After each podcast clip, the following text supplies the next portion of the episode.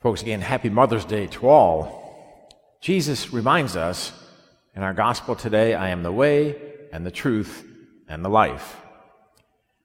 Those of you who have followed us on Facebook Live uh, these past few weeks will know that just a few days ago, on April 30th, I lost my own mother. She was 86 years old, Patricia Kajan. And Ma lived a great life. And one of the remembrances that my brothers and I were sharing was that she would cart everybody around. She'd cart us as kids to hockey practice and games. And usually after hockey practice and games, we'd get to go to McDonald's. Now, McDonald's wasn't in our hometown, so it was great to be able to go. And then she'd cart us to baseball games and basketball practices, and on we'd go. But it wasn't just us. Our friends would pile into the car at the end of a game or practice. If there was a kid waiting, if his mom or dad were late, would ask, Do you need a ride? So we'd all pile into the car and get everybody home the best we could. Ma knew the way. She'd get lost once in a while, in the age before GPS, if you can imagine this, in the 1970s. So eventually we'd find our way to the games and practices to where we were supposed to be. She also taught us early on about service. My mom was a social worker by trade. She worked for the Commonwealth of Massachusetts. She had a great passion for the elderly and the poor. And she would find herself at a nursing home in our hometown. My brothers and I were just kids at the time, and we didn't have all the activities in the summer that we have today. And so off we went with Ma during the summer, every so often, to this nursing home that she was working at. But we weren't just there to put together a puzzle or just to hang out. She put us to work. She wanted to make sure that we sat with some of the folks who lived in that nursing home, that we uplifted their spirits to the best of our abilities. She was teaching us early on about service in the name of our Lord Jesus Christ. My mom was also a deeply courageous woman. Early on in life, she was told by, I think, someone in her family, but she was definitely told that she couldn't study. She wasn't smart enough to study. So she needed to work through that, and if you didn't get to meet my mom here at St. Lawrence, but if you ever knew her, you didn't say no to her. She'd get it done somehow. She ended up with a group of girls, group of young women, to be the first group of women in a small Catholic college south of Boston in the 1950s. The college, called Stonehill College, still there today. And it doesn't seem like much of an accomplishment, doesn't seem like too courageous, but the 1950s to have girls in a Catholic college wasn't common. The University of Notre Dame didn't allow girls in until the early 1970s.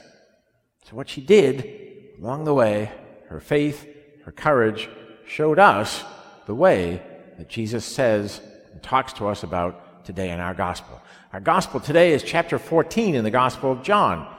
I mention it because in chapter 13, Jesus has had the Last Supper with his disciples. He's taken off his outer garment, he's washed their feet, and at the end of that scene, he says to them, Do you understand what I have done for you? Well, clearly Thomas and Philip didn't. But our gospel begins about do not let your hearts be troubled. Faith, faith in God, faith also in me. And then in comes Thomas. Thomas is like, you know, we just, we don't know the way, Lord. What, no, no, how can we follow you if we don't know the way? And Jesus is clear with them. Again, I am the way and the truth and the life.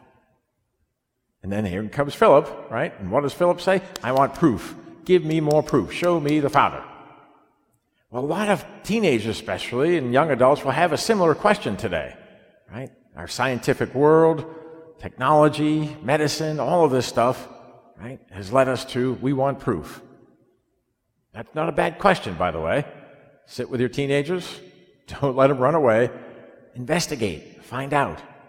Because the early, the early disciples and the apostles of Jesus give us testimony to the risen Lord Jesus Christ. It is their testimony that the church now has been through 2,000 years of living history. So the questions are good, actually. that our kids ask those questions because there are answers along the way for them and for us. Our first two readings also help us today on this Mother's Day in our country. Our first two readings, the first one talks about service. It is a traditional reading that is used for the ancient diaconate. The diaconate that got renewed, permanent diaconate that got renewed at the Second Vatican Council. Uh, our deacon Chris um, for his retirement. I think of Deacon Julio in our Spanish community who passed away, Deacon Greg as well, also here with, uh, here with us still. And so the diaconate is that service. Well, all of us are called to that service. And then the second reading, what does Peter say? Come to him. Yesterday, we saw this clearly.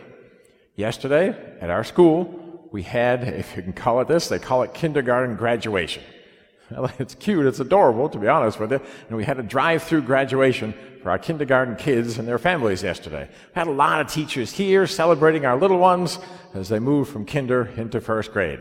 They got a little package, I think, with a little diploma as well in it. In the midst of that, on the other side of campus, are Matthew 25. We had invited you uh, to bring food to our Matthew 25. We had it all listed, and the response was fantastic. Many, many thanks for the response. A truly generous response. We filled up Matthew 25. We'll get it organized and get that food out quickly. In the midst of it, we had a number of teenagers who helped to volunteer. They did a great job, the adults as well, our scouts and other kids. But also, too, we were giving out flowers. Gave out flowers for Mother's Day, our carnations as well as Mother's Day prayer, and a little booklet that we weren't able to give out earlier during the Easter season that will get those folks who receive them all the way through Pentecost. So, yesterday was a great day here at St. Lawrence in the midst of the COVID 19 uh, virus crisis, as well as a quick downturn in our economy. In the midst of all of this, we're called to celebrate our mothers, both living and deceased, our mothers, our grandmothers, godmothers, and aunts.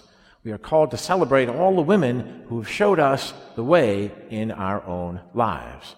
My mom was one of those people for me.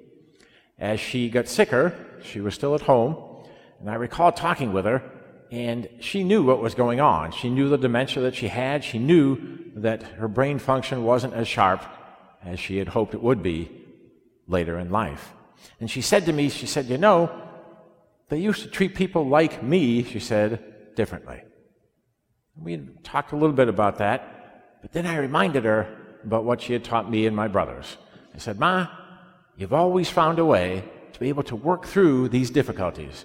You've always been able to find a way to take a difficult moment and with your faith and with your hope and with your love to be able to change that around and to make it into something not just positive, but faith filled.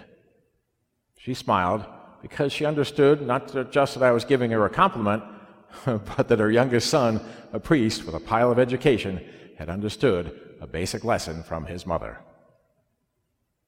Today, as we celebrate this fifth Sunday of Easter, we give thanks for our mothers. And we understand that we are here because of the resurrection of our Lord Jesus Christ. Christ alone is the way and the truth and the life of our lives. And right behind him, we will find our mothers.